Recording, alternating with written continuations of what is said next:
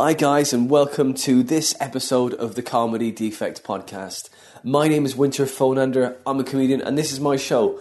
Those of you that know the show, welcome. Those of you that don't know the show, well, thanks for joining us.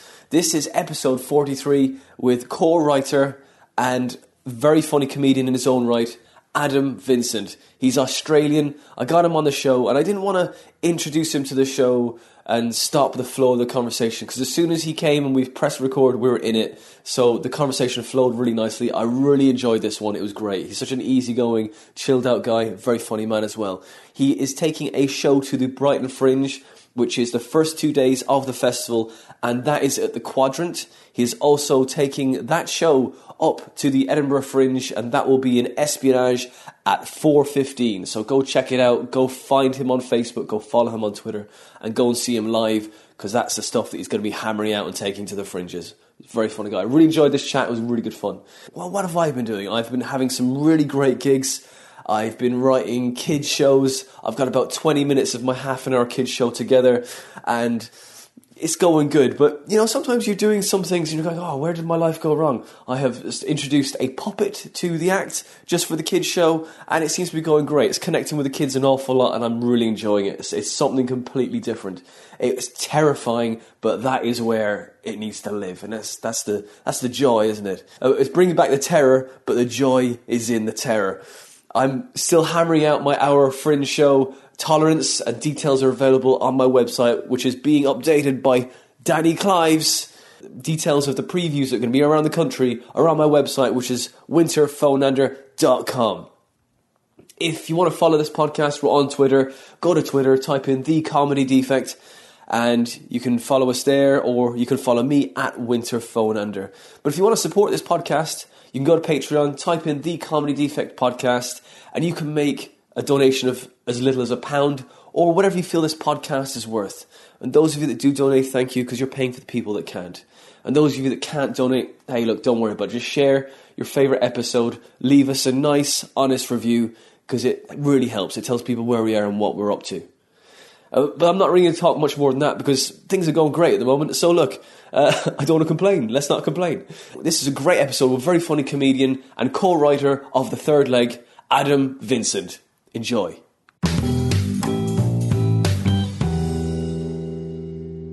Because the world so, tries to be so slick, we're always trying to be something we're not.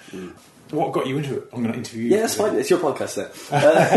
Uh, I thought, like, I want to see if I can do one, right? Because Yeah. I've heard other ones, and I was like, oh, I can do better than that. I can talk. I don't have a problem, and it also it's it releases my my fear, and also improves my listening. and Yes. it also improves my relatability to other people.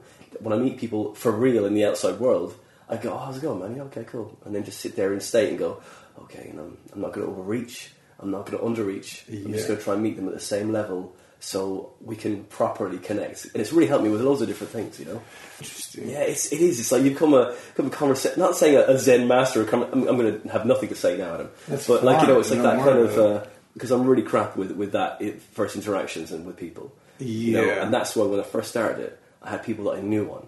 You know? Yes. I met you once. And Yes, yeah, we but met at the we- King. We were chatting away fine, and I Yeah. thought this won't be a problem, you know. Yeah. So I thought like when I started, I thought I had people on I know, and then when people come on, they give an awful lot more sometimes than they thought they would give. You know, they, they follow that thought, and like, whoa, okay, and that's great. Not that I want to like extrapolate like all of your darkest No, I understand. but it's like that kind of. It's really interesting to see what people will will talk about in a one on one situation. And it's just, and, and, and I, what I will too, you know, I mean, I overshare horrendously sometimes, but it's like a great insight into the human interactions and, and you know, communication. Yeah, I just really, I'm really enjoying it. And to be honest, some of the stuff that you talk about, really, there's some bits in there. I'm like, oh, that's a great little bit. I, I've never thought. Of. Yeah, of course. And it's like it can be like a writing session because you you know you riff on something, and go, oh great, what about this? And you go, yeah, yeah, I never thought of that. And like, and then, and then you both banter. It's like, and then you know whose idea it was. Hopefully, it was your idea to start with. you know? And that's But, the you know, rule, isn't it? If it's your is it. premise, That you get it. it. Your premise, you get it. That's the main thing. So Yeah. it's been really good. You know, I've been like taking little bits, going, oh yeah, what about this and then that. I would say meeting different people as well and getting to know people that I know on the circuit Mm-hmm. that I've really liked and have kind of connected with to start with and gone, okay, no, this person seems really cool. I could sit in an hour for an hour and like a quarter talking to them about themselves and you know what they did and where they come from because then you get to know them a little bit better. Absolutely, You know, and that's that's it. interesting. Oh, uh, What I love about it is that you had it and you did it because so many people must. Sit and I'm the biggest one for this. Is you mm. have the idea. I should do a podcast, Yeah. and then it's the next step. Yeah, That's the hard that's bit. it. Yeah. That's it. Because like I mean, me wrong, I get I get transfixed with fear as well. Like with with, with I get apprehensive before I do these things. I go, well, shit, I don't know how this is going to go. shit, I haven't met Adam once. I mean, this might this might be This could have been. This could be bad because that we met at that gig. You know, I did that gig mm. again. Mm. I, I, I did my first preview for Edinburgh just last week at that gig, mm-hmm. and it was just as awkward as it was the first time we did it. uh, they keep it at a level awkwardness. Man, I gotta say, the guy I had 16 people in there, and I mm. thought this is going to be good. I've mm-hmm. got, so I can, I can, I can get something out of 16 people. And then they had four acts on in the first half of the break, then me doing my hour. And the second act on, I don't want, to, I don't even know his name. He just ran out of gear. He wasn't being, he wasn't doing it all well. But then he ended, or he, his last two minutes included a question to the audience: Can anyone, does anyone have any Netflix recommendations? But there was no, there was no bit there. There was no punchline, and people are just looking at each other. Going, did, he, did he just ask us a question. like, I filling gaps for him? Yeah, yeah, but- Phil? Yeah, I Wow. couldn't believe it. And they, wa- I saw eight people walked out, and I so I'm left there going, well, I've, because I've worked all day Mm. in London I've, towards this hour, the first preview, and the guys just killed the room. Mm. Oh, no. I couldn't believe it. I was so livid. But of course, he comes up and afterwards, and I didn't say well done, but. He said, "Oh, there's plenty of jokes left in there." I was like, "There's- "There, there really isn't." But I didn't. My, my biggest problem was I, and what I hated about myself the most is I didn't say to him, "Don't ever do that again." Yeah. I didn't have the balls. I know. And I cursed him all the way home. Fuck you, you little mm. fucking try hard prick. Yeah. And I didn't have the guts to say it to his face. No, I know. I get that as well. Sometimes, you know, when you like, I, I did. There's that Luton Hat Factory gig in in Luton, and it's like you know when, when you go downstairs and it's um, it's really it's a really lovely room. You know what I mean? No, no, I haven't done that. This was a one in, in Luton, and, and I did it like about maybe about a year ago, right? Yeah. And I tanked, I tanked hard, big time. I, I, I drove it completely into the ground, and you know, you're just like forgetting punchlines and you're putting the wrong order. And I was like one of those nights when I had no brain. You know, we sit at home and write notes, and you're like, and all these other jokes come into your head, and you're like, oh no, they're pushing the old jokes out, Yeah. and that's what happened. And I was like, okay, so I'm going on, and I'm like, oh. And none of it was flowing or whatever, and I was getting really tense, and I, I, they could see I was getting tense, and I was like, all right, walked off, went, okay, did it the other night, for Patrick's Day, right? Mm-hmm. And I had a great time. I was like, great, happy days. Right? Really loved every moment. And someone came up to me afterwards and said, I hope you don't mind me saying this. That was way better than the last time. I was like, I was like, I respect that. I said, I've got self awareness. I know I was shit the last time, you know, but it's it's having that self awareness, isn't it? And that guy obviously didn't really have any of that self awareness to kind of to draw from. But you just feel that it's it's, it's so raw, isn't it? When they come off like that, they're going to not gonna take it well. I wouldn't. Oh, no. Oh, yeah, you mm. can't critique people mm. afterwards. But I mean, this guy was beyond critique. This guy Oh, was just, that was just a prick move. Who's got Netflix recommendations? Oh man, that's it. Because I know you started. I had Yanni Agisalo on here as well, and Oh, you yeah. started with him, haven't you? I think I emceed his first ever gig. Right, yeah, that's it. On Australia, obviously. Yes, yeah. Whereabouts was that again? I started in Adelaide, Right. and then I when I was nineteen, I believe, Yeah. ninety six, Mm. and then I Yanni, I would have met him in Melbourne. I moved to Melbourne when I was, you know, sort of ninety eight. I think. Right. yeah, Mad. after a couple of years, yeah, And so you've done like how many hours have you got under your belt at this stage? and like solo shows. Yeah. I, I wouldn't know to be honest. Whoa. I think. Well, no, that's not to say that I've got like fifty. I just off the top of my head, I, Yeah. I'd say I've probably attempted seven solo, seven or eight, Oh. maybe nine solo shows. Yeah. Oh, how many of those am I happy about that I would go? Yep, I sign off on. Or maybe three or 4 mm-hmm. That's good though. Yeah, yeah, yeah. You try and get better each time. Always, it's, it's always a work in progress, isn't it? It's always you're always trying to get better every time. One hundred percent, yeah. But also, and you but your voice changes as well. So you, who I was when I was twenty, I, I knew nothing then, and Mhm. all my stuff was a bit more uh, crowd pleasing. How can I get these people to like me? And now I don't really care. If, I want them to like me, but I'm not going to. There's certain things I won't do Yeah. to make that happen. And yes, the, the comedy callus has built up so much now that you're like, well, you know, take it or leave it. This is what I'm doing. Yeah, well, that's what you aim for, isn't it? That's that that Zen state. I will do the work. I've done the work. I've done all the writing. I've done the performing. I'm here now. Yeah. If you like me, you like me. If you don't, That's you it. don't. And the, the, as you said, the voice changes, in like the desperation in the voice goes away. You hope so, yeah. And when it comes back, that's that's what, like what some people go. What's a death in comedy? And for me, the death is it's not when they don't like you at all because that's fine. It's when you're trying to get them to like you. That's the for me. That's the worst that can happen. Mm-hmm. I hate that neediness. It's like I explain it like spiritual Donkey Kong. Mm-hmm. You know, when you the comedy as a whole for me is, and there's different levels. Like when you start, you just want to get people to comfortable to be on stage is a massive thing. Just to, to get up and say hi and try and make them laugh is a huge step. And then you've got to go through after a couple of years. The first two years, I don't know, how many years have you been going? Five. So did you notice this? I'll speak to other comics about this. Yeah. The first two are amazing. Mm. You're meeting Yeah. new people, Yeah. new influences, mm-hmm. Mm-hmm. and then it kind of oh, we're serious now. Yeah, yeah. Then the then the rug gets pulled out from under you. you Go, no, actually, you, you don't have you don't have this at all. You're totally wrong. Yes. That arrogance is there in the first two years. Like, oh, I'm amazing at this, and then you're like, oh no, no, I'm, I'm really not amazing at this. I was just like in my head of like, of just of just being bombarded with my own with adrenaline. Going, I am amazing at this. your everything's telling you, your adrenaline's telling you, and you're not. You're not. You're completely shielded from all of any uh, any judgment. It's amazing, isn't it? That that, that shield of, of, of Oh no, I non-judgment. see. I had a different. Oh, really? I, Did I you? thought I was. Yeah, I thought I was rubbish, and I was rubbish. Yeah. Um, for, yeah, I didn't get. I think it took me nine months to have a gig where I felt comfortable, and if, but even that now would be might be a rubbish gig. But yeah, I, never had that. But the first two years was all these people for me meeting these great comics and Yeah. in this new scene, and after that, then you start seeing people that you started with. That's which for me is like the next stage is where you see them go ahead of you or whatever, and you have to learn to deal with other people's success, which is a really initially can be quite. A, if we're being honest, can be hard, but it takes some time. But now, I mean, now I'm, I, I celebrate everyone's success. I think mm-hmm. it's brilliant. But yeah, Uh, so hopefully I've gone up another level too. Yeah, that's it. You've got to be zen about that too. You know, you're right. You've got to go at your own pace. You can't, Yeah, go 100%. at their pace. Yeah. they've got something else that maybe other people wanted or whatever it is. You know, that's it. And you're just maybe you know sharpening your tools for the next time you kind of hit that moment. I'm, now, now I'm just grateful for every bit of stage time, or Mm. the fact that I can still do it professionally and, and, and support my family. But uh, yeah, so other people's success is brilliant, and I just someone had a great saying: is sometimes you just hope they touch you on the way up. Yeah, you know, that's it. There's so many people, Yeah, yeah. with great acts have gone past me. It's Yeah, brilliant. man. So when did you come to the UK then? I first came here in 2004. I was here for about 10 months, and that was a really great learning curve because I got to see different influences, and I did a lot of. I stayed in London for mm. that time.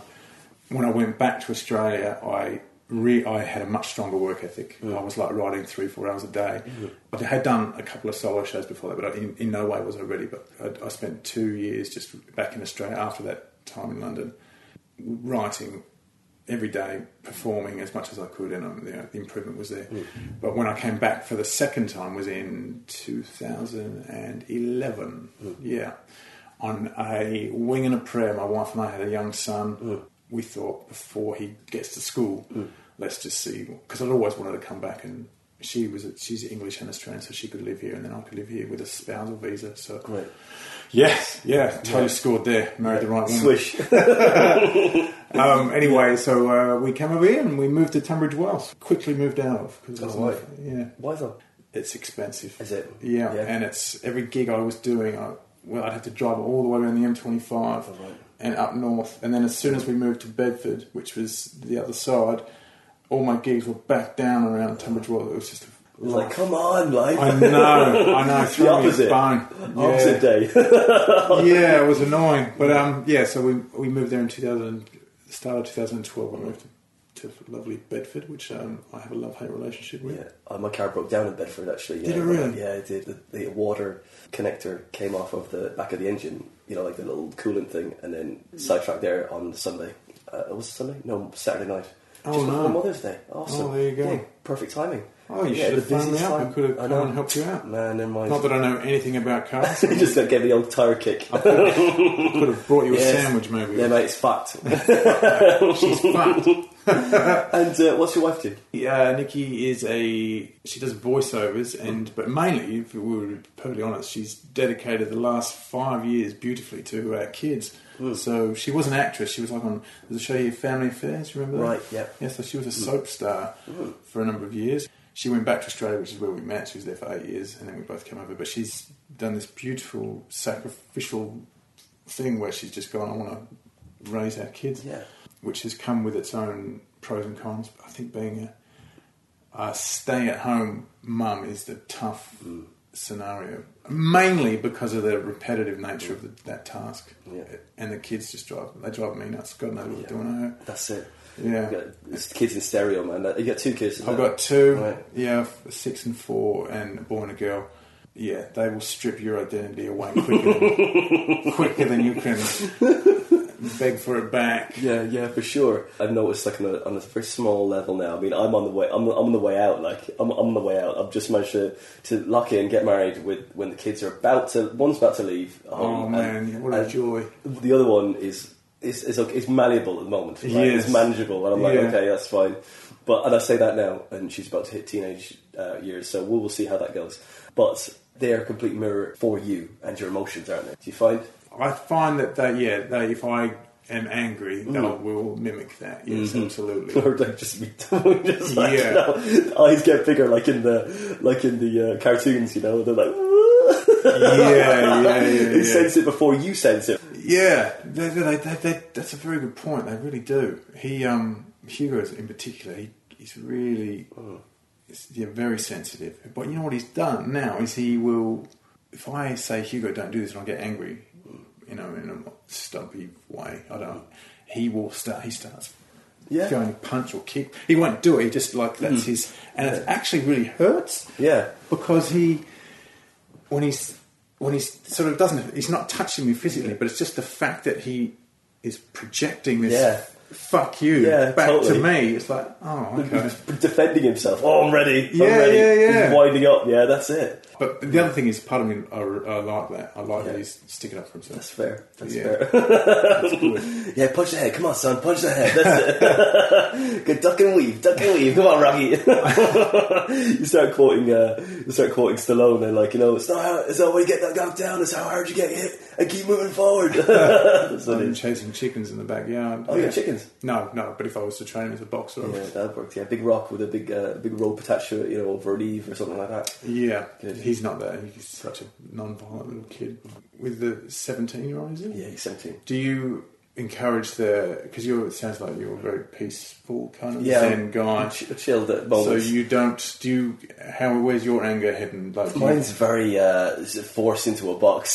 very small, tiny little box, a Rubik's cube of anger, in which sometimes I will ac- accidentally hit an all side which is all coloured, and I go, "Oh, that's done," and then then it'll blow. right, right, right. but I don't know it's coming. Uh, I don't. I don't notice the the build up because I I.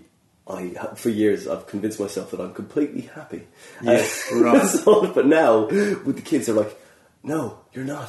You're. This is. This is. I'm showing you on my face what you are I see. now." I'm That's like, "Oh, okay." to you, right. So, because like, say if I've got a lot to do, right? Yeah. Whatever. I'm in. I'm in this. in the cabin doing some stuff, writing whatever it is, and I'm like, "Oh, I've got all this stuff to get through. I'm doing it now. I'm doing it." And I come in, and that moment of "I've got all this stuff to do will be on my face, and I'm like, mm, I'll come in, and I'll be like, and I'll see them like.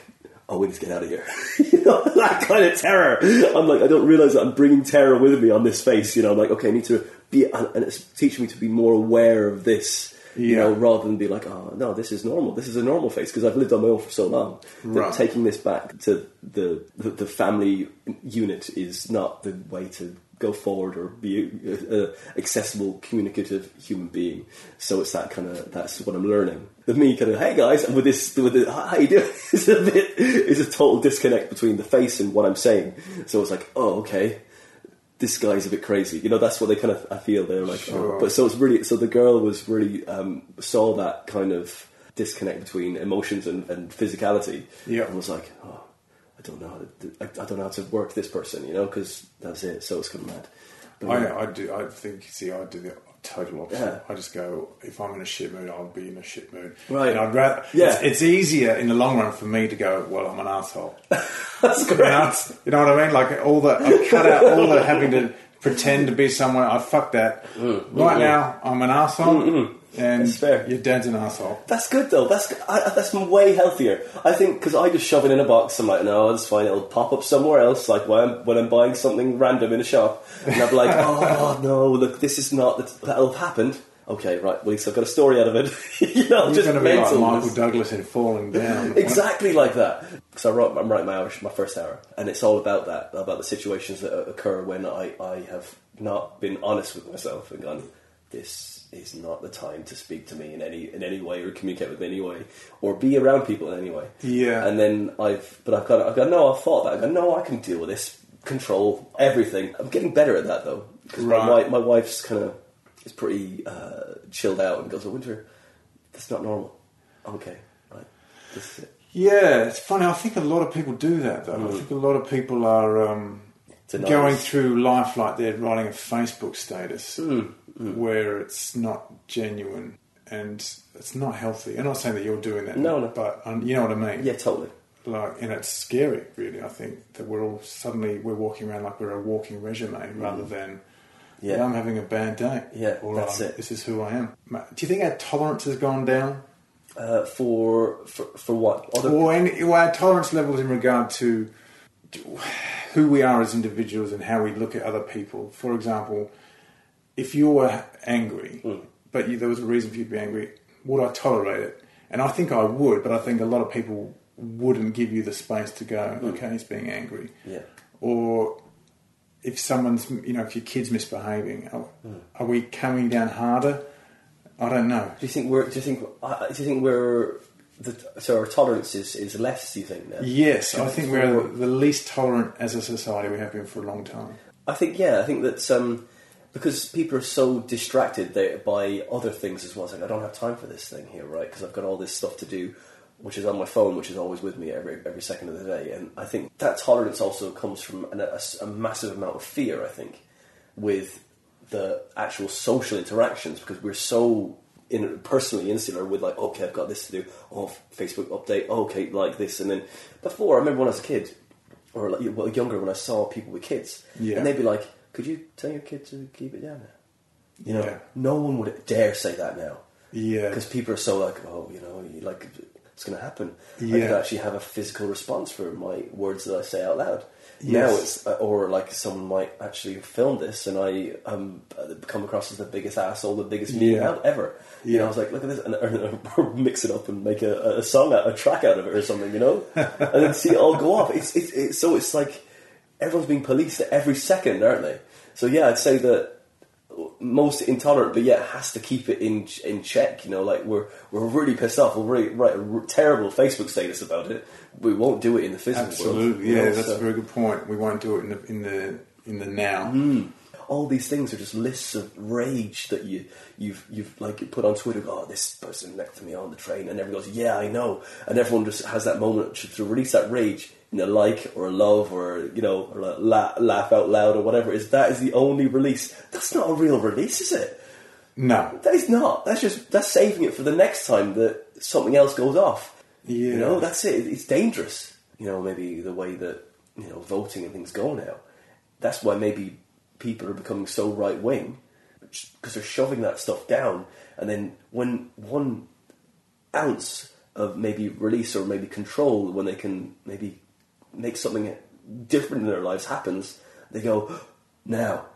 This is the moment. Brexit would be a great example of That's that. it. That's yeah. it, maybe. A lot of people, I think, want to change with Mm. Brexit, so they just voted out. Yeah, oh, it doesn't have everything, but it's got a couple of things. Yeah, Oh, yeah, Cross yeah. that couple, those couple of things off the list. And it was also a fuck you to the left, who Mm. were, um, to be honest, were and are remain to be slightly up their own arse. Absolutely, they're more righteous than than the righteous. They're more beyond. righteous. They're just as racist. They're, They are. There are real issues with with the left. I'm glad that we're on this. Topic. Absolutely, they find a level. That's it. Everything finds a level. If you become like it, it all goes yin and yang, isn't it? Really, Yeah. one goes up, the other one has to meet. You Yeah. know, so just you know, just there's no there's no like everything now. There's no moderation. It's either one way or the other. Yeah, You know? the centrists. Uh, well, I think they're going to find their voice. Obviously, there's a great comic, Matt Forde, who's got his TV show. Hmm. I think he's. I think I could be wrong. Forgive me if you're listening, Matt, if you if I'm wrong. But he's a centrist, and he's not. I think he's, Yeah. he looks at things very evenly, Mm. which is We should do required. balance. That's what it needs. Yeah, Hmm. yeah. I mean, mind you, Blair was a centrist, wasn't he? And he also took us to another nasty war. Yeah, but he's totally out of touch with the real world anyway, isn't he? Coming from a public school background, and that's that's just like a the fantasy world we live in, where everything is provided and everything is everything happens. These are going to be your friends. These are your friends. Your very powerful friends that are going to get you to where you where you're going to be. There's no failure in that those groups. Yeah, Yeah, you- maybe you I don't know. You, that's that feels like it's, and I like this lane as well. The whole conspiracy. Maybe. Yeah, Maybe. I didn't. I didn't know that. Blair, I thought Blair had a. I don't. I don't really know that much about Blair, but Mm. coming from Australia. But um, is he? So he went to a what Public school. public. Is that that's like private? school? Private, yeah. I don't know why you call it public. It doesn't make any sense. Yeah, in Australia, public is state, Hmm. and private's private. Grammar school is It's always another. It's another like you can get you can pass the I think eleven plus or something and get into that. okay. Like, right. you, like it's done through tests and like Tests, yeah. My, I mean, controversially here, my kid, um, he goes to an independent school now. We weren't happy with the. St- we hadn't. We went to an outstanding state school. He basically got lumped in with you're okay, so we're not going. We're not going to put as much time and effort in with you. For example, he would get these books for reading, and he got the same book for like a month. We're like, he can, he knows this verbatim. We don't mm. need. Can we have another book? And we had it. Well, of course, we were reading from ourselves, but mm. we were more worried that they weren't pushing him. Yeah. So we made the decision mid-year to take him out and put him into a um, an independent school, mm. and now his reading is just shot through the roof, and it's really sad, for my mind, because every kid deserves that education. Because he's in a class of say twenty kids, and I think there's a the teacher's exceptional in what she does. She's you know I think she's paid remunerated well because of it. But in the state system, these poor teachers are they get 30 kids. They might the, the resources aren't there. Can you coast in that situation? I don't know. Are you how are the how are the teachers? Um, I know it's a tough job, but are they judged on results? Oh or- yeah, like are they judged on on uh, performance? I think they. yeah. I think a little bit. I think they are. They get more. They get certain bonuses. I think if they if they you know achieve their targets and stuff and, yeah, and that sort that of thing. strikes me as terrible as well. Um, Yeah, give them the answers and off you go. Yeah, I know yeah, yeah. I was always anti-private school, but now I'm like, well, I've got to, I've got to swallow my tongue here a bit, or bite yeah. my lip, and go. Oh, You gotta actually- look after your kids, isn't it? You know. Yeah. when did you know you wanted to do comedy, man? When- Oh yes, back to that. Um, When I was about realistically, and I, Yeah. I don't think I'm making this up because I think you can go back and change a history. But I think when I was about eight, Right. yeah, I Wow. remember writing a script to my dad, and reading it to him in the driveway, Mm. and he didn't have. Now that I'm a dad, I realise why he didn't have any time. It's like he's busy doing other stuff, but. I read it to him, so I remember that was around the age. And when I was 17, I was I was so determined to do stand up, and I was going to go to some workshop, but my car broke down. So I, I thought, oh, this is a sign. And then I waited, so I waited another two years. If you could go back, would you? Because I think of this for myself. If I could go back to school, I would I'd do all those things that my parents hmm. and the grown-ups around me told me to do, just hmm. to study, keep my head down, hmm. and just tick all of society's little boxes, Yeah. so that I can come out the other end Yeah. with way more options. Absolutely. I would totally do that because I left school at 16 Oh gosh, and then went I went back work doing my job that I did on the weekends and I was like building stone walls, stonemason, you know. yeah, And I was like, I did it for the summer. I went, like, luckily it was just like the last couple of months or whatever. And I was like, I fucking hate this. yeah, I've, I'm going back. Yeah, yeah, so yeah. I went back and I had my head down, man. Uh, that's like, uh, a, oh, I went for it. I went for it, man. So, but it was a good lesson. I was like, oh man, I don't want to do this for the rest of my life. Yeah. I think that's yeah. I did exactly the same. I left at uh, seventeen. Mm. I, I finished school, mm. but I didn't put in. Like I didn't. So I didn't get the grades to go into university. Mm. And then I worked for a year, and I went back. And I thought I went to night school after that. I'm, I'm definitely not doing this for the rest of my life. Yeah. So you just yeah, you that's it. harder. It it instills that work ethic in you, didn't it? huh? Yeah, That's absolutely, absolutely. I think that's really important for kids these days, and I will be telling my kids that when Yeah. they reach that age. it's like it's like uh, I, did, I had the same. I, I didn't have the grades to get into university straight away. Yeah. So I was like, right, I'll do um, I'll do an access course. And I was like, and like everyone like did the access course, load them, drop down and stuff. I was I was like just hammering away as soon as they gave me the assignment, done. I was like another assignment, done, done, and I was like just I nailed all the stuff, you know. And I I was in a secondary school doing this like uh, access thing. It was like outstanding effort. I was like, I've never gotten anything like this before in my life. And I was like, oh, another one? this is crazy. And uh, so I killed it with that. And then, uh, but, but I went to, when I came over here, I did uh, my degree in University of Wolverhampton. There's like hundreds of universities in the country. It's the tenth from the bottom, you know. So, and that was uh, that was an experience though, because you know, from Ireland to here to Wolverhampton was a big culture shock for me. Yeah, I imagine. that was it. But it was, um, yeah, it was good, man. Your accent's not as strong as I. I just thought you were really enthusiastic, but it's just the, the, the now I can hear it underneath that. There's a twang of Irish. That's it. I had to really slow it down when I came over here because no one understood a word I said. Yeah. Otherwise, you know, they're like, oh, well, in Wolverhampton, the accent, accents colliding. You know, that no one had a So clue. which part of Ireland were you? Uh, West Cork, S- Skibbereen. Oh right, yeah, I've been to Cork. Yeah, briefly. I was in Belfast, which is probably the wrong. That's what you guys. the end. I've got cousins there, though, Oh yeah. yeah, great. I don't. I tell you what's amazing about Ireland for me, or Northern Ireland. So the fact that there's so they still hang on to the Protestant Catholic. Oh, divide. it's 2017. I know. I cannot believe it. I did the Empire recently, and um, they, yeah, the cab driver said, "Oh, this seems like a nice city." I've done it before, but I was just making chat with the cab driver. Oh, Belfast seems like a nice city. He goes, "Yeah, it's all right when the sun's shining and there's no trouble." I was like, "Why would there be trouble?" Yeah. What? But You mm-hmm. can see that that was laced with. As long as no one's fighting, mm. all the comics. There was a, as I closed, there was three, two or three acts before me, mm. and they were all doing Protestant Catholic. I was like, whoa! Mm. Like I didn't realise it's so culturally, gra- you know, ingrained in this Yeah. this place. Mm. Did you do any anything like that? Oh, from religion Yeah. on stage. The first time I did it, I did, and I was terrified. I've got this bit I do about uh, how I was raised Catholic, and they said, "Don't touch yourself." And if you do, bad things will happen. And then the joke, the punchline is, and I didn't for a very long time. And then the day I decided to, two planes fell into a building. And I remember thinking, man, you Catholics don't fuck around.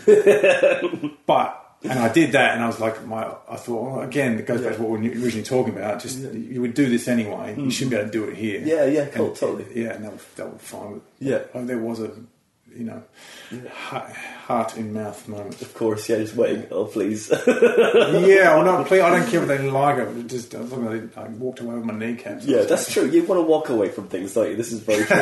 stand up, you know, you can do stand up, not necessarily with knees, but you prefer to do it, you know, fully fully erect. Absolutely, absolutely. I want to be, stand, I want to be standing when I'm on stage, and I want to be standing when I'm off stage. Yeah, for sure. And you, that was the only time you've been in Ireland, been to Cork as well. I went to Cork with my.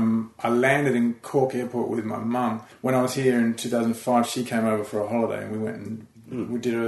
Is it the Ring of Dingle? I keep getting it. Ring of oh, Kerry. Ring of Kerry. Yeah, yeah. Ring- I don't know where I get Dingle from. Yeah. Anyway, that was the Blarney Stone as well. no, Oh. no, no. I reckon that's got a lot of piss on it. It does, I'm sure, yeah. Yeah, but we, we kept staying in these backpackers, and what I remember about it, hostels you call them, hmm. no TV, and just a blanket, and just like a really cold woman there, hmm. just saying, "All right, your bed's up there." And you know, that'll be it. you know, that sort of there's no warmth whatsoever. And I saw real poverty. Like I saw like a kid in a puddle with a donkey behind. It was just all those cla- not classic images, but images you go, "Whoa, this is this twenty." At that stage was 2005. So you, these some of these people are doing it tough. Mm, yeah, like the postcard kind of picture, yeah. Yeah. That's it, oh, yeah. Yeah. Looking a wild look in a kid's eye with a donkey, kind of like. this yeah. kid wants out of here, Yeah. Mm. and that donkey's not going to be fast enough. And what's the sport you play over there? The um, Hurling or. hurling. Yeah. Billboards everywhere for hurling. That looks like a tough sport. That's it. Brutal. Yeah, kneecaps and shins, you want to watch out. And, Yeah, that's all that you guys grow up on. That. yeah, it's a tough one, alright. Do you play? Did you No, play? I never played it. I never really Right. played it. Yeah. I couldn't. I, I, was never any good at any stuff, any sports like that. I was terrible at those, all those kind of sports. Yeah. Anything that involves getting hit in the shin on a cold day is not Yeah. really for me. This is true. No, I uh, yeah, Australian rules football was probably the closest. We don't. It's, hockey, I guess, is the closest. But yeah, mm. as far as being a tough sport, Australian rules football was hard. Mm. But um, that was yeah, that was involved cold mornings and joints being Yeah. hit, mm. hit by other people's boots. Is your mum like still around? She's, Yeah, Yeah. yeah, yeah, yeah. She's in Australia. Yeah, Is- she's coming over back actually Oh, yeah. end of the year. And is is your old man as well? Mm, yeah, they're split, but he, yeah, he's still not, he's still alive, and Yeah. he was just here about two months ago. He came for a visit. Cool. Does he do anything like creative or anything like that? Or No, He wanted to be a writer, but he Right. and he um, never sort of. To be a writer, you've got to write. You Mm. know, and I don't think he ever really stuck at it. He's a he's a nurse now, or a director of nursing. He, he runs nursing homes. Mm. Yeah, So uh, that's his background. But he did have a creative side. My mum, not so much. Yeah, he, he was sort of, he's probably what I get. It's weird though, most of my money, income comes from writing now as mm. opposed to, yeah. But it's definitely a progression down the DNA line. Mm-hmm. Somewhere in the DNA Yeah. there was some writer, and I don't even know if I'm it, but I'm, maybe the Yeah. two generations from now there'll be a, some amazing writer. Rather This is your legacy, son. Yeah, no pressure. But Here's my scripts. yeah, my dad wanted to do it. He couldn't quite nail it. I'm all right at it, but I'm not quite nailing it. Your all that money's on you. And how did you- how did your dad take that? I mean, like, because you know, when you don't pursue the creative urge, did it take it internal, or did he like? Or when I pursued my No, when when your dad did he like? Did he kind of like? Did he go? Was it, okay? I accept my accept my fate. Uh, Oh, I don't know. I, that, d- or- I think he was all right. I mean, Yeah. he grew up in that generation where you just had to get on with Mm. it. Like he had me when he was twenty, so there was no time to. Should I be an artist or shouldn't I? I don't know. It's, a, it's a real luxury to do what Absolutely, we do. I mean, absolutely. there's no. I think there's no denying or no. Uh, the fact that we live in a world where there's the more comics and artists than there have ever been. Mm. It suggests that the standard of living is okay. You know what I mean? Like we're not having to go down a coal mine Mm. and knock it out for twelve hours and then come up and think about doing five. Yeah, that's true. That's true. No one. Yeah, we're in a pretty sweet time. Yeah. So most of it comes from writing. You say you're, you're Yeah, yeah. I- Purely by chance, I scored a job writing for a, a guy called Adam Hills who hosts The Last Leg. So in 2012, I just got a phone call from a producer saying, "We- this- "We've got this show. This fellow Hills, he wants you to write for him. Do you want to?" And I went. And we just moved out. and We were like down to our last thousand pounds or whatever, mm. like which is not much when you got a kid. of course. And we're like, okay, yeah, I think I can swing that. Mm. And I thought I'd get five within a day because I'm not really, I never really consider myself to be a comedy writer. There's a real, I've, and now that I've been in that scene, there's a definite difference between a mm. comic and a writer. They're two totally different caps.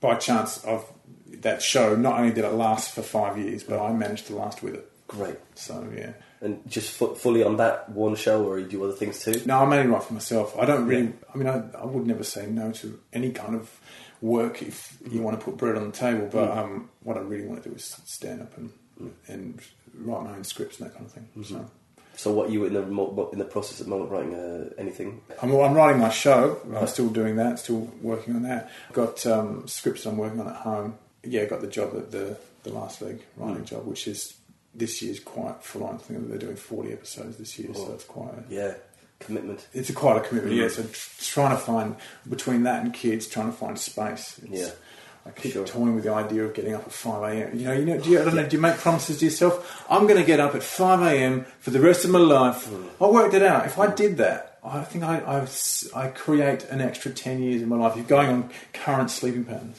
I love the way you procrastinated that much. You worked that out. Yeah, yeah, yeah. So Yeah. if I did that, you know, you know what? I just and then you're using all that energy to, to Yeah. work it out. But it's like I, I, have toyed with that idea as well. And today was going to be the day that I was going to get really, really early. But it always is. but you know what? I, I thought to myself as well. I was like, because my car broke down, as I said. Yeah. I was like, oh, I need to get up early and I need to ring the mechanic around the corner, you know, to fix my car. Sure. And I was like, I the list. I was like, why the fuck am I getting up? Yeah. I'm just going to pick the phone up. I'm going to ring him and go, hey man, did you have space, you know, to fix my car? Yes. Phone goes back down again. I Yeah. can go back to sleep. Yeah. Why the fuck am I getting up? Because I'm just up, um, and I feel like that being awake makes me feel like I'm working. You know what I mean? yeah. It's like because you you know it's, it's quality of being of, of, of this is going to sound such a bad sentence. It's quality of being awake. Uh, you're, you know because you're sitting there like I, my brain isn't firing on that level. Yeah. you know you're, and, and you know yourself. You know you get you get a pile of notes. You're like right, I've got pile of notes for this show, whatever it is to, to work through. I've got all this other stuff over here. This pile of notes, there's about five days worth here. I'm going to do it all in the next five days. Yeah. And then you start, the first day's amazing. You're like, yeah, I'm on it, doing it. Second day, bit slower. Third day, fucking slow as shit. You get one page done. You know, Yeah. it's like, it's just like, and you, you're like, you hit the wall of like, and you're in the end, you're just like, you're just copying the notes into a book. You're not even, the brain's not firing and enjoying that creative moment because you've done too much in the, you know, like, you've done a whole day the first day, you know, do you do you break it down into hours? I'm going to have to start doing that. I'm going to have to start doing that. Well, it's a great tip that I got from. A, I think I read a book called The War of Art. Hmm.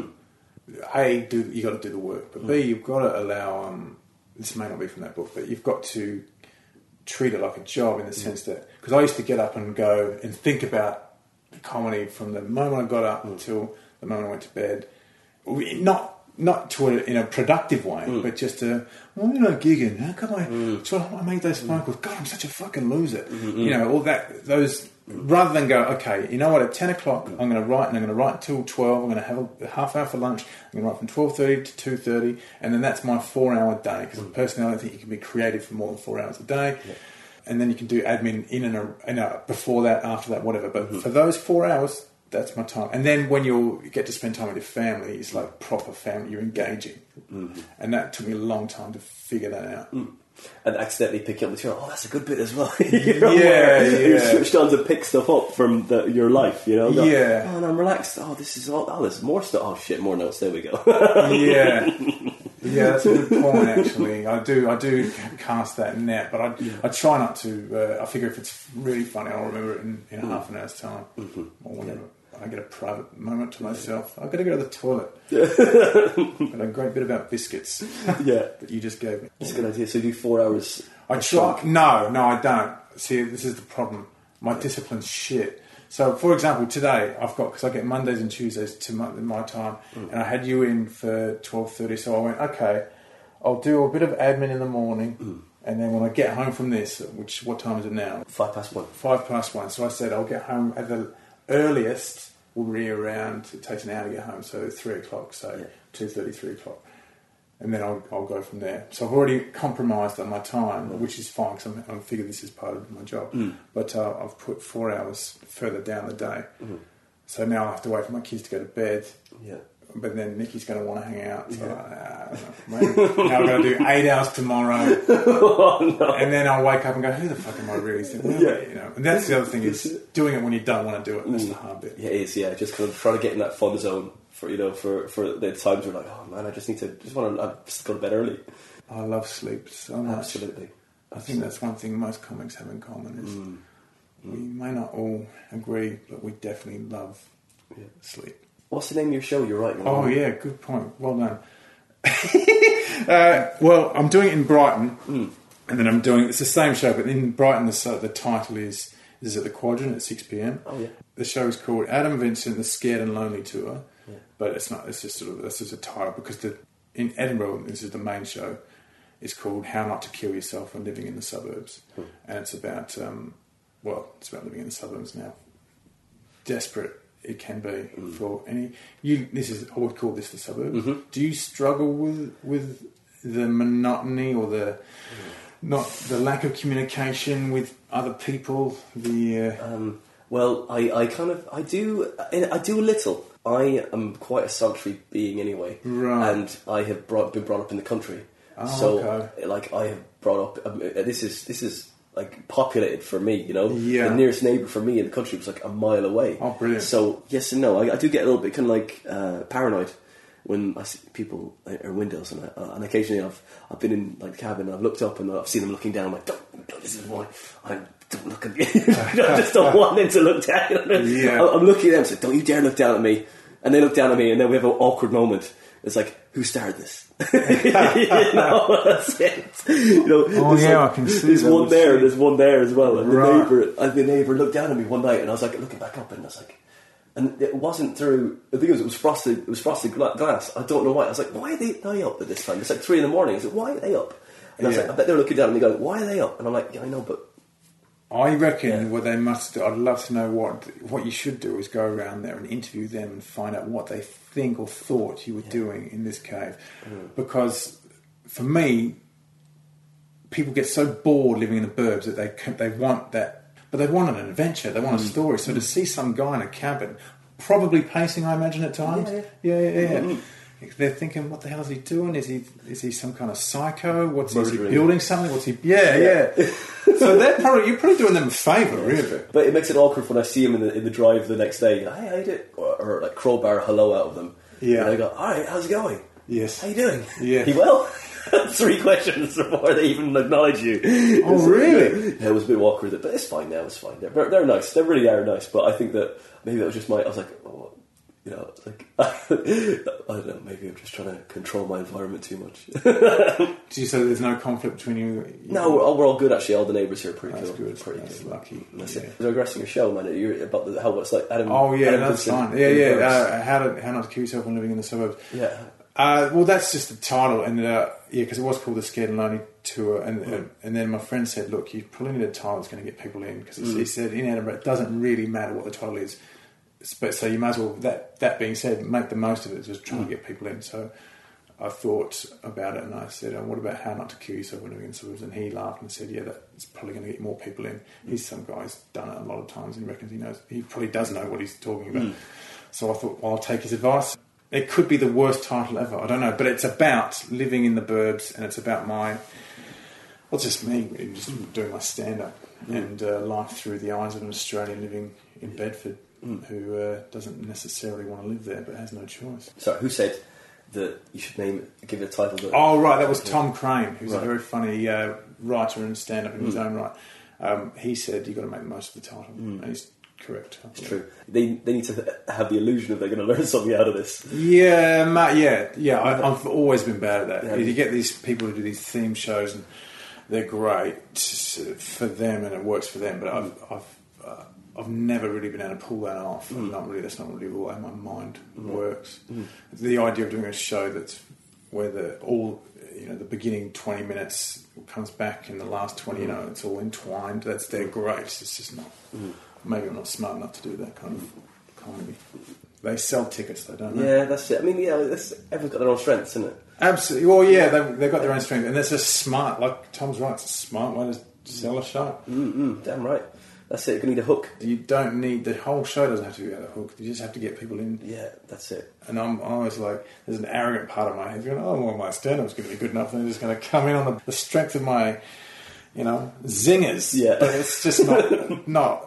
It's, in Edinburgh, it's a shit fight just to uh, find lunch, let alone Yeah. get people in through the door to see you. So, have you done Edinburgh before? Yeah, a couple of times. Yeah, Right. like I did it in 2013 and 14, Great. and uh, then I, I think I took two years off, uh, and then I got married. Oh, yes. I couldn't afford to go. Yeah. And so, so this year, for me, the you know the the joys in the writing it really, and in the getting better. And I'm like, okay, so- Absolutely. Do- So, that's yeah. it. So I'm, I'm, and I even write this down. I'm like, oh man, I've, I've written so many jokes I thought I would have written before. You know, now even stuff in my life, I'm like, oh, that's that's a really fucking good joke there. That'd be great for my stand up. You know, it's all it's all helping. It's those little things. You know, you you know yourself. You have like you're consistently writing. I mean, I went full time in April last year, Mm-hmm. and then I was like, okay, now I need I need the sitcom. I need the radio sitcom. I need the you know Oh, all these little things. So I'm going to do these things, and they're on the list. Yeah. and I'll get them done. It's like you know the podcast. I was just saying, you know, the, the terror of like Yeah. writing the first thing. It's like the terror was on the first hour. It's going to be fucking terrible. It's going to be terrible. And I'm, as I'm writing, I'm like, no, there's some really nice bits in here. It's a very personal show, really, more than more than like the theme that you know everyone can really more relate. I think everyone can relate to it, Sure. and there are common truths in it. Yeah. but it's not like a, uh, a like a, a massive hook of like of social kind of um, examination of our times or anything like that. You know, it's just like this is how I think. Yeah. This And is- what's the show called? It's called tolerance. Oh, oh, there you go, tolerance. Oh. But do you find it? And this is what when I moved over, or so when we moved over from Australia, we had mm. no idea what we were landing on, or mm. landing in. But just to take that step, and you mm. took a similar step by quitting your job. It's never as bad as you think it's going to be. No, no. And that's. I wish I could tell everyone in the world that. Just take that jump. It's not as bad. I mean, don't get me wrong, it's terrifying occasionally. Oh, is, yeah, you know, yeah, yeah, I'm like, oh. oh man, like you know, it, there was there's a lot So of pressure. on the. M1. It- this is true. This is very true. But it's like it's like that. It's the first step. You're right. I mean, it's like a, a you know Lao Tzu, isn't it? You know, the journey of a thousand miles starts with the, beneath your feet. You know, one Yeah, one, one step. step at a time. Exactly, like starting a podcast, like doing anything, starting a, vid- a viral video. There's gonna be some ropey shit you're gonna put out there, but that's okay. Yeah. you're learning. And you can always stop doing it if you want to. Exactly. There's, there's no, you can go back on it. Hmm. Yeah, it's that. But if, don't you think that the bad times when you jump into the abyss and the scary moments are exactly what you want to be going through? Like they're the kind of moments where you look back and go, "I remember when that, remember all shit," and you kind of look, you you look back at it as a nice thing hmm. because you got to go through that trial hmm. and you came out the other side.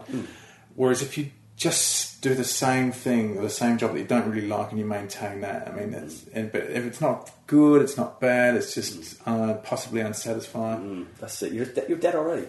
Yeah. I said that job I was in. I was, I was waiting to die. Yeah. I was, like, I was like, I was like, why am I? Why am I here? I'm like, oh great, I've got great, great medical. Amazing, I've got great medical. And I was like, I, I started to go. I wasn't a hypochondriac, but I started to go to the doctor, just hoping that they'd find something. Yeah, I So know. I could Oh, go. man. So I could. So I could. Like, could bow out. Like you You're know. like a guy's in a bad relationship, secretly hoping his girlfriend dies. yeah. So you could just bow out, like you Yeah. know, honourably. Go, Yeah. oh, I'm sorry, I It's cannot not my continue. fault." It's not my fault. you know, you know, so I don't have to commit hari-kari. You know, I was like, oh. If anyone is listening, can I please say, if you're experiencing those feelings, leave. yeah, exactly. Just go, just quit now, quit now. Oh, don't do it. Like it's you know, not worth it. no, it's definitely. You may as well be a, ho- a homeless person talking to themselves. We got a woman in Bedford who's she's this black nun who walks around reciting the Bible, Yeah. and a lot of people think she's crazy. I think she's doing it for her. You know, she's Mm. not living that mundane, mundane life. I think people who judge her are the people who are crazy. People walking to work doing the same job they hate, getting the train at the end of the day and just seeing people trudge up the stairs to get you know their cars to go home, while their ulcers slowly fester oh, away. Oh, that's it. They're dead already. They're dead. Al- they're, literally, they've, they've given up. Their body is the only thing that's moving now. Their mind is dead, and their body is, Yeah. just keeps moving and keeps eating and and oh, oh god! I mean, the- it's the, what the sad thing is, is they're not dead. The sad thing is that they are actually on a Saturday or a Sunday they get glimmers of life. Yeah. That they and they come alive and they have these birthdays and you know, but ah, you know they got to do it. I can't. Yeah. I can't make them do it. Like, if they did follow their dreams, maybe there'd be more. There'd be, maybe there'd be even less um, work out there. Oh, so Oh, yeah. like, oh great, they're following their dreams. Great, and there's no fucking work. Okay, well, shit. Yeah, true. well, what about it? But the robots are coming. Their jobs are done anyway. So Yeah. the robots are coming. I can't wait for the robots to come. Mm. I can't wait to take the tube, take the trains. I mm. want robots all automate that shit. Yeah, I don't care about the people who were train drivers and losing a job. Fuck them. They should have dreamed bigger. it's not a hard job anyway, is it? Really, just forward, What's stop, forward, stop. Oh, it's just, yeah. I imagine it's quite. But you know that if they hit a certain number of people, like you know when people jump in front of the train. Oh, yeah. You, you hit a quota, you, you're off. Oh, the really? The rest of your life on some. I've heard this could be a myth, but you're on some serious pain for the rest of your life. I think it's like five or six dead people hitting the hitting the train. and you get like, You're off. Yeah. You So get- there's some guy out there waiting just for one more. yeah, doesn't want it, but he does. So yeah. He wants to just like have a bit of a, yeah. What's an early retirement? Yeah, Mm. five, six people jump off on the train. You're you're okay. You're off on disability. Yeah, yeah. I think I don't know what the number is, but um, the tube. I think it's. The, I'm sure it's the same for the train as the tube as well. Yeah. But yeah, Do you think that'll go up as like people, the human population of the world increases? Like people jumping be, in front of trains. It'd be more likely for that to happen then, wouldn't it? I reckon it will happen. Yeah, with, with high numbers Yeah. statistically, you'd think so. But also, if ironically, to go back on what we were just saying, I think if you don't have a job, it's a real skill to do nothing and not go nuts. Uh-huh. Yeah. You- the mental illness is going to go through the roof Things- when people don't have something, some kind of validation Mm. at the end of the day, some sense of I achieved this, be it a, a shitty pay packet or a they built something. Take away those uh, milestones, Mm. Then people are going to stew in their own thoughts. Mm. So that could be the next evolutionary step. Is us talking? You going back to you being Zen, having the mind to be strong enough or empty enough Mm. to cope with not having to do anything. Do you meditate as well? I go through phases of meditation. Yeah, I've just started doing yoga. I've got a sore back, so I've had to do yoga. But you know, I've tried meditate. Much like I try and get up at five a.m. in the morning, Mm. which I don't. But yeah, ten minutes a night I try and do. That's good. Do you do? a little bit. I'm not as, as consistent as that, but uh, my wife does meditation sort of things as well, and I turn up there occasionally and try not to fall asleep. Yeah, Uh, yeah, I quite kind of- like it. I like it when you get because sometimes you get a good. I get on a good run, like where I'm like, and as soon as you go, oh fuck, I'm in this, I'm in this. That's when you're out of it. But Yeah. sometimes the bliss is amazing. Yeah. It's like it's taking a sweet pill. Mm. You know, you feel I, I don't have to sleep as much. I'm not as tired. It's, I mm. mean, the rewards are there, but doing it every time, mm. you know, all it takes is one thing to go wrong. You know, mm. you get home from work late, so now I could be fucked. Others should do it at schools. I'm, I'm Yeah. 100% kids should be meditating, particularly uh, not that I want to break up the sexes, but I think teenage boys could Yeah. definitely do For some, sure. some calming down. Focus. Fine, yeah, absolutely. Having a well, I guess girls are the same, but they've got. I don't really. I'm not girls. I don't know what they have to go through, but I know that the boys definitely have to. Uh, they need a strong. What do you Yeah. call it? Mentor. Mentor. That's yeah, the word yeah, I was for looking sure. for. Mentor. Definitely, yeah. definitely. Um, to guide them in the right direction. They're so distracted by, by everything, isn't it? Full of this energy to you know that can be needs to be harnessed and focused into doing what they would enjoy, rather than just because it can get pulled in, in so many different directions. Yeah, You know? well, especially with social media. I mean, how going through teenage years was tough. When you, I imagine you and I did, definitely when I did. I'm sure it was the same for you. Every teenager is going to say it was tough, mm-hmm. or adult was going to say, looking back, was tough. But going through, knowing that there's another level of Facebook, Twitter, mm. Instagram, Yeah. the peer pressure in that and people faking stuff on that, taking photos of their dick and sending it off to get. I mean, what the hell? What is that? Mm. People photographing their cock, mm-hmm. and it's not like it's okay. I don't get that. So that whole world, that murky world of trying to impress people, not only in person but online. So you can't even escape in your own bedroom. It's a new form of social sabotage, really. They're sabotaging themselves, aren't they? And, and twisting social interaction into something that's abstract and just nasty. Yeah, I, I wish I could articulate it. Uh, I wish I had the words to describe how brutally painful it must be for kids going through that. Like, does you've got a seventeen-year-old living in your house? Does, Do they have the the phones and everything? Uh, they've got phones and like and hooked up to their like, plays games online and everything like this, and but but they're so hooked into it. Yeah. that the social side is serious. Uh, like I think is very very much lacking.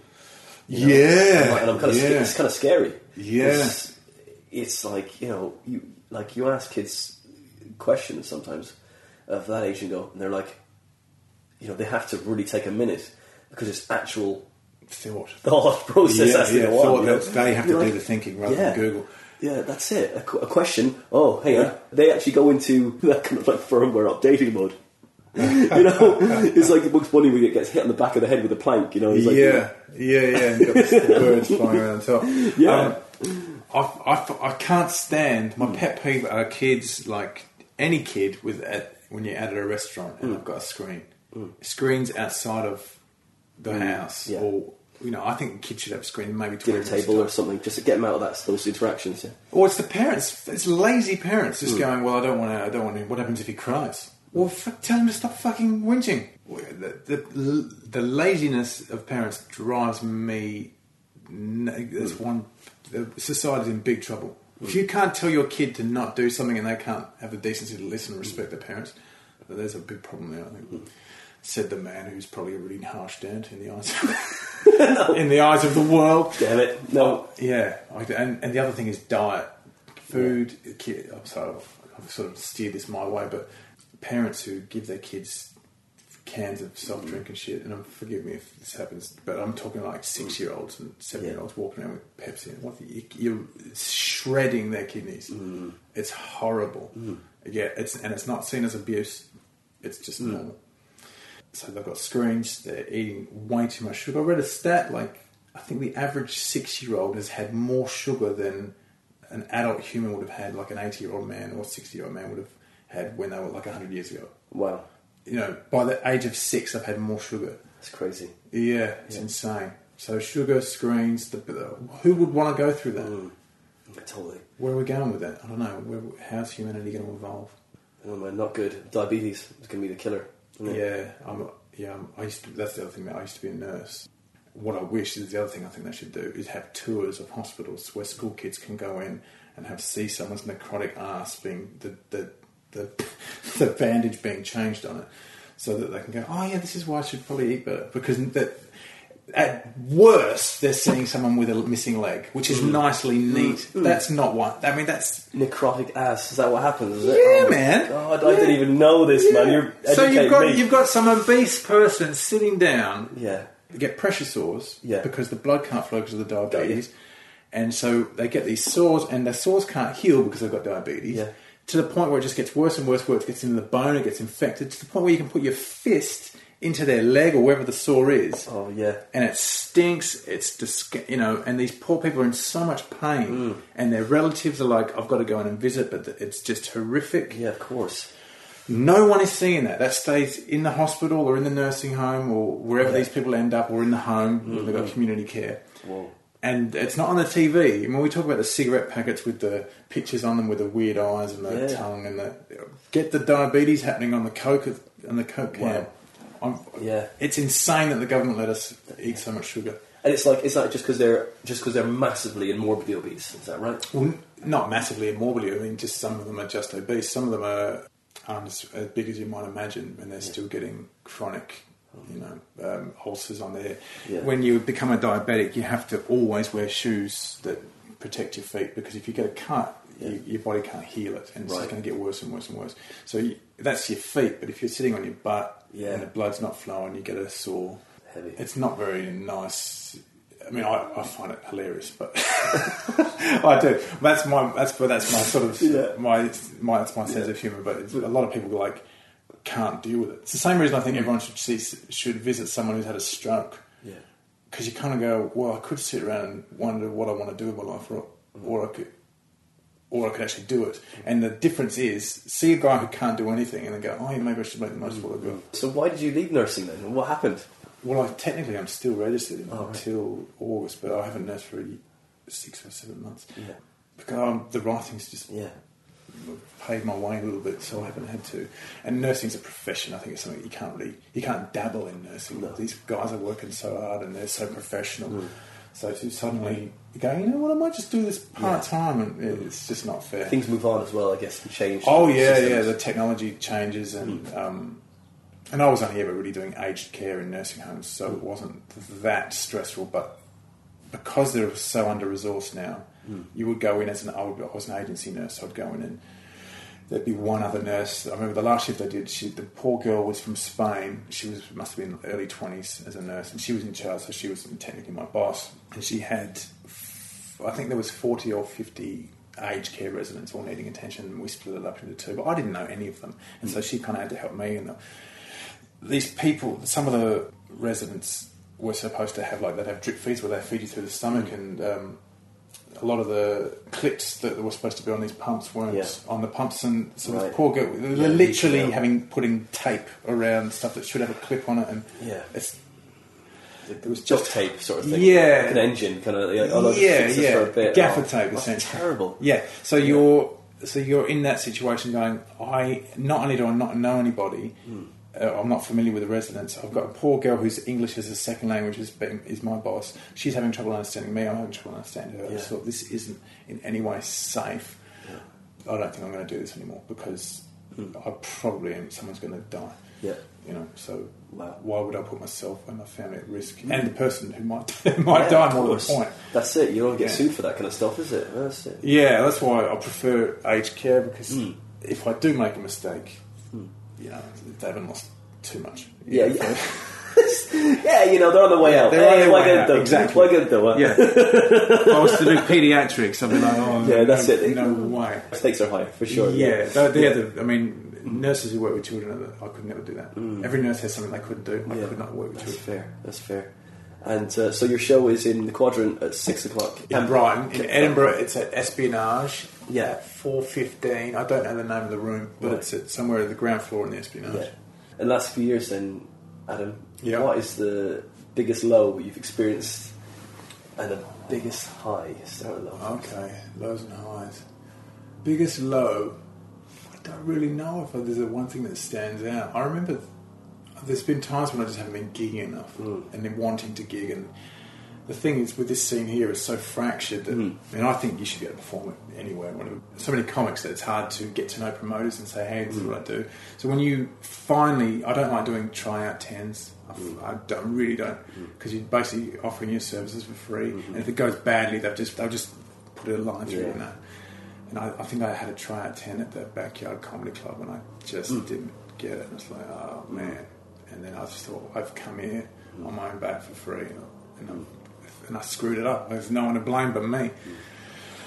Yeah, that was a low because of, I wanted to get in Mm. and do more and more of these sort of, especially London gigs well because they're so close. But so that was a low. That was it wasn't about that gig. It was just that time when I wasn't gigging Mm. as much as I would have liked. And so there's no so there's no juicy story about uh, No, that's cool. yeah hooker shot me in the leg with a gun and that, that's, I've, I met her. I wish I had. I wish I had those great stories. you know, there's a great there's a comic in uh, in Australia, Greg Fleet, who is a he used to be a junkie. And Yeah, he's- all his stories are just like, how the fuck does that? Ha- well, of course, you're a stand up. Yeah. You know, or you got caught in a time jail. I mean, who can't write stand up about that? But I'm just Mr. Humdrum, boring. I, to borrow someone else's jokes, my voice sounds like 70s architecture. So to have an exciting story, I don't have that bad story. Other than I wasn't geeking enough for that maybe. Like highs, I went to Rio to Mm. Oh, yeah. for, to work in the last the Last Leg as a writer. So that that was professional highs. Like oh cool, I get to go and travel and drink um, alcohol on a beach Mm. in Rio, uh, Copacabana. That was pretty sweet. I did Belfast the other day, which is the Empire, which is what I was Mm. you about, and I closed it, but I. And that was one of the. I closed it my way, and I was quite happy. Like I Mm. just, I got, I did, because that can be a rough gig. Mm. And So to to do my stand up the way I wanted to do it at that particular gig, Yeah. was, like I walked off going, "Yep, cool, okay." It wasn't really a high. It was like a, "Well, you should be doing this. This is what you should be doing," and you Mm-hmm. did it. So I've talked way too much No, that's great. because that's all I'm here for. No, it? that's what you're here for. It's about you, man. It's about you. You know, it's it. I feel sometimes I talk too much. No, no, no, no. no. Like I kind of, I kind of, I kind of, oh yeah, then I follow something. Oh no, I'm going to shut up now. But like, it's, um, it's about you guys. You know, it's about whoever's on the show. Yeah, no. There's always that filter of going, just don't make, don't make yourself sound like an absolute. No, definitely haven't. No, dick. How many people listen to this? Uh, I've no idea. you don't even. I even. don't even know. I don't. You know? I don't. I don't. I don't care. It's like, I, I really don't care. That's amazing. Do you know what? It's like I, I, I enjoy it. That goes back to the doing the work and whatever happens. Yeah, happens. whatever. Yeah. I mean, like you know, I fucking could die tomorrow. Like fucking, I'm, I'm talking to people that have some great times on here. people are more worried about how they're going to be. They're, obviously, they're worried about how they're going to be perceived. So they they come in with their guard up. Yeah. And there's a, the comics. I've never listened. I mean, and I'll, I'm telling you now, I'm not going to listen to this. I'll probably. fine, that's I'm glad I did it. But um, is it the comics comic? Who's the guy that does that? Oh, the comedians, comedian. comedians, comedian. Yeah, Yeah, yeah. And I've heard so many comics bitch out other comics. Have, Mm. you, have you heard this episode? Have you heard that episode? I'm Like, oh, that's Yeah. why would you put yourself? As in, like, as in, like how they sound. Yeah, okay, like Really? they, they they reel off how many uh, all the bad comics. Oh, really? Not the, not the bad comics, but the comics that became self-indulgent, bra- I don't know, possibly bragging or just making No, I know what you mean. foolish. Yeah, yeah, swaggering around. The Yeah, yeah, yeah. Oh, I've done this. I've done this. I've done comics this. love analysing other comics, and I, it's something I can't do because it, I, if I'm doing it to other people, I'm doing, doubly doing it to myself, mm. and I desperately don't want to do that. And that's one thing I've noticed by doing this is how inarticulate I am. Mm. I walk in here knowing that I'm not not Shakespeare. You know, I'm, my words aren't going to flow. You know, to, I can't even articulate how inarticulate. See, that's the paranoia. It's like, oh my god, I'm br- but you have the words; they're all there. Yeah, but sometimes yeah. you get paranoid about using that extra big word. Like, oh, what? Then you go, oh, I'm going to use this big word, and then people are going to judge me for using that big word because I'm trying to be something that I might not think that I am yet. The only time I'm using a big word, is, the only time I'm worried about using a big word is when I don't quite know the meaning of it, Yeah. which is about every third I word. just go with it. I just go with it. I, I can't wait. They'll give people something to talk about. Like, fuck it, you t- totally use that in the wrong place. You know, and, and doing this stuff, right? It's Yeah. like, like I fucking painted the green screen on, on the wall there, right? Oh, good for you. I've got to fucking use that now. Yeah. I've ruined the wall otherwise. Otherwise, You know, brilliant. it's like that kind of commitment. Commit to that word. I've released a couple of videos that are terrible, right? But I know they're terrible. Yeah. But they will be better. Yeah, but this is a start, yeah. You know? You've got to start somewhere. Yeah, a very good point. I want to do a podcast. Here's my idea for a Hmm. podcast. I've got two ideas. It's called Adam Vincent Talking. I've dropped the, the Scott. I don't. I Oh, right, sorry. It's the platform. So I think it's waiting it's on Facebook. Anyway, so Adam Vincent Talking, and my I want to do six episodes where Hmm. I just get people talking about how to make the best omelette. Who knows how to do? You can find six gun people. I want six different ways to make an omelette. Yeah. So it's called Talking Omelette, and then I want to call Talking. The next one is six. A series of six would be Talking to Losers. Talking to losers, Yeah. and I'd pick people who've lost big, like Yeah. just lost. Yeah. And because I think we focus too much on success. Yeah, oh, yeah, totally. We need to focus Absolutely. on how to lose to be. Mhm. really. I want to meet those guys. So, but that's these again. These are ideas that I have, and I said to Nikki, "What is this thing? maybe I should do a podcast. about Just make it on. Why not? Fuck it, I can. Yeah. do that. And she goes, that's a great idea. And then uh, a week later, I'm like, I haven't done that. Oh shit. Just, yeah, like, but the thing is, who are you going to get on? Well, That's going to be like a difficult one, isn't it? Yeah. Um, I'd like to uh, talk to. Why? Why do you want to talk to me? Oh, why is that? Because you're the biggest loser I've ever met. Yeah. And they've got to be aware of that. yeah, yeah. You'd have to be a lo- You'd have to be cool with your lose. But I think I'd try. Oh, fucking hell. I don't worry What's this guy doing? suburban noises, man. Hey, this is the first time for a while it's happened. Don't worry about it. Losers, I've, I've got one loser in mind, but talking about like people who have lost a million, but then you know maybe they've made it again. But I want to talk about when they lost their million, when they lost everything. I reckon that'd be interesting. Or the other idea is just do a podcast with me, just talking and uh, until people fall asleep. Which apparently exists. There's a guy out there doing a podcast. He goes, "I've got a really boring voice, and uh, if you're about to go to sleep, then you just put me on and listen, and uh, you should be asleep within ten minutes." And he just talk, apparently, he just talks for like an hour, but his voice great. is so boring. That's great. I did a uh, driver awareness course. Oh, yeah. And uh, people there were, you mean, talk about people who don't necessarily like their jobs. Jesus Christ, these people are like, basically it's about not speeding when you drive. And they're just going over the stats and why, what, you know, showing a slide with a road on it. We're just boring. So what are we looking for here? So uh, we, no one wants to be there. No one cares. They should because it's quite. Some of it's actually quite interesting, but these people are just. Just it, it would be like doing the same ten minute routine o- or twenty minute routine over and over and over again. It would just yeah drive you nuts. But And how how many points did you get in your? Were you get kids get rid of the points? Yeah. it was How too, fast were you I, going? I was doing. I was doing sixty eight uh-huh. in a sixty zone, Oh. but it was meant to be seventy, but they changed it. Mm. Yeah. Although I'm worried about coming down here because I, my, I realise my GPS. I often go by my GPS Mm-hmm. speed, which and I thought it was I was doing 64. Turns out I was doing 80. no, you should be okay. It's, there's not many cameras from here to that direction, is there? Really? Uh, I don't know. I think I have been done once, but who know? I don't know when they're on, when they're off. Who knows? Yeah, yeah, yeah. I quite like. I, but after that course, I'm like, I don't. I try very hard not to speed because you do actually learn. If you go five miles an hour over, you, the difference is someone breaking their legs and someone smashing their head on you, Yeah. and never walking free again because Yeah. you're in jail. You know, and the other thing I learned, this is uh, fascinating, is if you speak to me on my, if you're my boss and you mm. ring me up and I answer on my car, but I- through the speakerphone, mm. and I have a crash, you are culpable for manslaughter. It's and another fact, well, the stat that they told me mm. is speaking on the phone. You're a wor- on a speakerphone in the car. You're a worse. It's worse than drink driving. Yeah. Like I, I guess that you, if you really drunk, it's, it's better than that. But say you've had two beers or whatever, you are a worse driver after having a conversation with no beer than you are drinking Yeah. two beers. Yeah, that's they. they I've done tests and this. is- Wow. So it's you should never speak through a speakerphone, which I used to do all the time. Yeah, yeah, me too. I figured I'm not hurting anyone. I'm not holding my phone. Yeah, yeah. But I am. I guess I am distracted. Still do it. Yeah. Yeah. Know, and I, we probably will if we were be truthful to ourselves. Yeah. But apparently, All the time. we're, we're um, if they find out, then you are liable. Whoa. Okay. Yeah. What about the hands free then? Same thing. Yeah, that's what I mean. Yeah, yeah. And Oh, so right. you're not holding the phone; it's just Yeah, coming yeah. through. Oh, yeah, on Bluetooth. Yeah, Yeah, yeah, that's what I'm talking about. Yeah, yeah. That's you are crazy. worse dri- at driving than you are Man. inebriated. Ah, Frightening. it is. Like But texting. Yeah, texting is definitely. oh man, oh god, have you seen that? What's that great movie? Eight Doctor Pounds. Oh, I think it's Doctor Strange. I think to say. Um, But eight pounds. Yes, I think I with have. Will Smith. Where Yes. Oh god, I know. that's the fear, isn't it? Killing, obviously, killing people. You don't want to kill anybody. Mm, definitely. Oh man, I could not do that. Course, you couldn't. That's such a redundant thing to say. Oh, I'd hate to do that. Yeah. Fucking who would? No, I'd love to do it, Adam. Jesus Well, uh, Christ. well, that's the end of the podcast. so yeah, I think so. That's it. So we're going to see you at the Quadrant in Brighton. Quadrant in Brighton. I don't even have the. I think it's the it's Monday and Tuesday. First two Monday and Tuesdays of the festival, on the Fringe, and then all month in Edinburgh. I will be there. Four fifteen Espionage.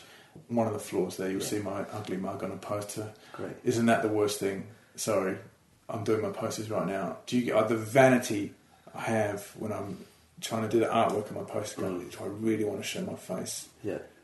like how many? Two hundred times. Mm. God, I can't stand it. It's like if I could just, if I could do a show without my face on a poster, Yeah. I'd be happy. Yeah. I can't wait to get. I can't wait. If I ever got that successful, I'd be very happy.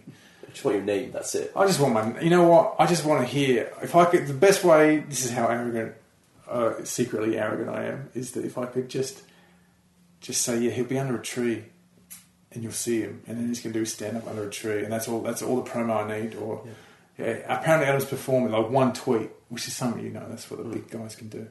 Doing a gig here, and then people flock. That's it. That's what you like. I'd love that. Yeah. Because even though I like being on, st- I like being on stage, but the promotion side, of it, no way. Oh, can't stand That's it. You'll know him when you see him. Yeah, yeah, yeah, yeah, yeah, yeah. It's like on the mountain, you know, like all these followers behind in front of Yeah. you. That's what you would like. I would like. I basically want to be Jesus. Yeah, that is exactly what no Jesus complex. God complex. Or Pan. If I could be Pan, the goat guy. If you can smell a wafty goat, you go, oh, Yeah, there he is. back in town. He's there. He's Yeah. here. He's close. He'll be fucking our daughters anytime soon. and he'll put a show on at eight. That's what he usually does. Well, Adam Vincent, well, thank you for coming to Comedy Defect, and I'll see you probably in Edinburgh. Uh, thank you, Winter. Thank you Pleasure. very much. Take care, mate.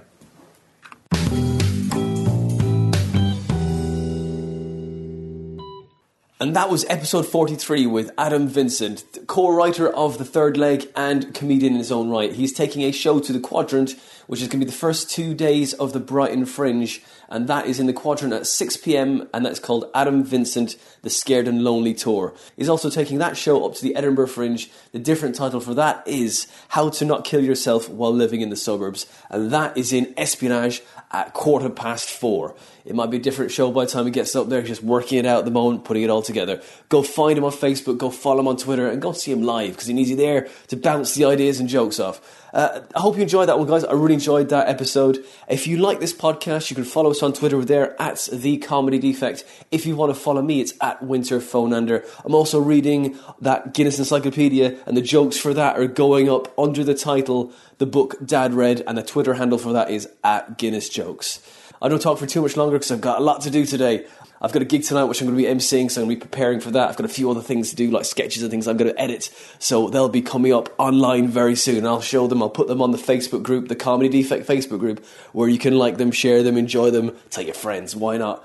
If you want to support this podcast, you can go to Patreon, type in The Comedy Defect, and you could donate as little as a pound a month or as much as you feel this podcast is worth. But if you can't donate, that's fine. Just share your favourite episode. Leave us a nice, honest review on iTunes or Podbean. And we're also on YouTube there as well. Comment and share your favourite episode from there too. That's it for now from this episode of the Comedy Defect podcast. We'll see you next week for episode 44 with the very funny Tom Young.